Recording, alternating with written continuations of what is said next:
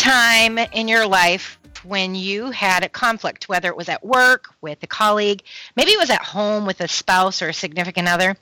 I know for me, it happens both places, unfortunately. Hi, I'm Becky Pike Pluth with the Bob Pike Group.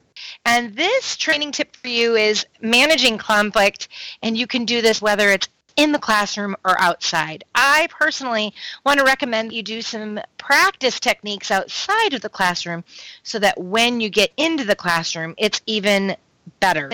So, what about conflict management? What are the, the times to use it? Well, in the classroom, obviously, you're going to want to use these techniques when the issue is more than just a small little thing.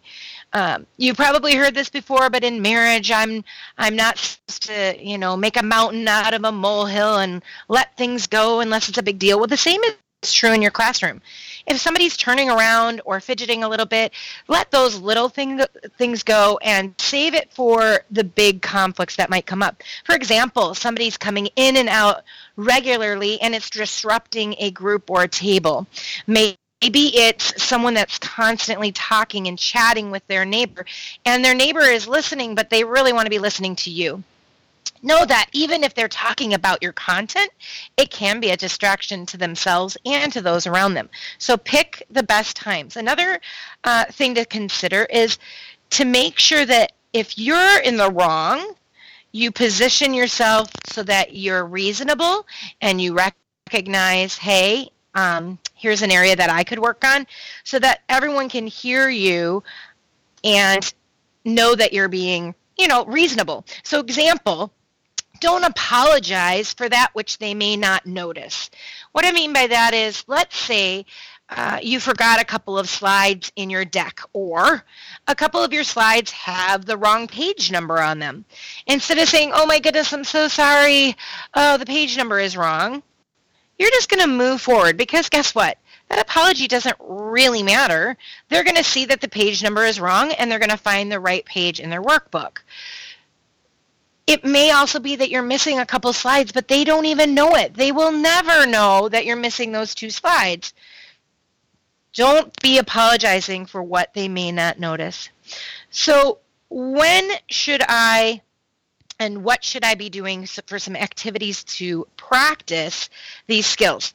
Number one, I would say, why don't you try at work facilitating a team member feedback session? So it doesn't necessarily have to be with two people that are in conflict, but start with um, maybe something small where they're giving one another feedback on perhaps a project that was finished and you're moderating that.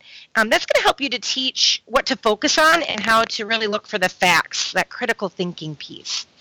Um, another idea might be that you want to uh, head home, right, and mediate a conflict perhaps between two others. Maybe it's not you yourself, but maybe your two kids, practicing working on that. Or maybe there's a relationship outside of work that you might want to consider using.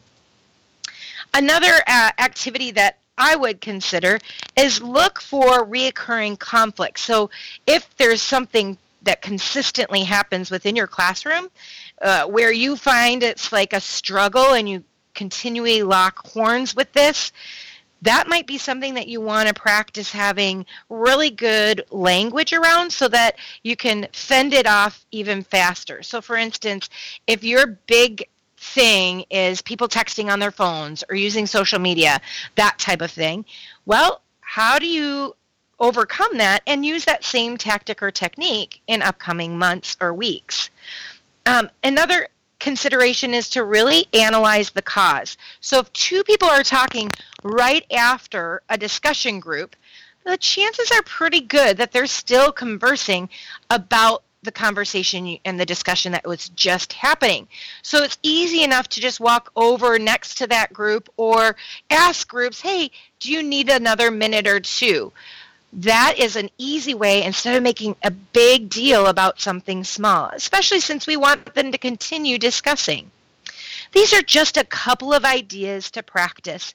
Um, you can also check out, starting in May, a copy of Training Difficult People.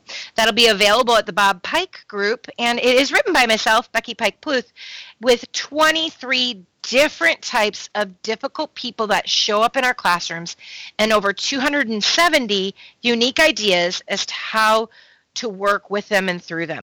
This is the Bob Pike Group and a creative training tip for you. We'll see you next time.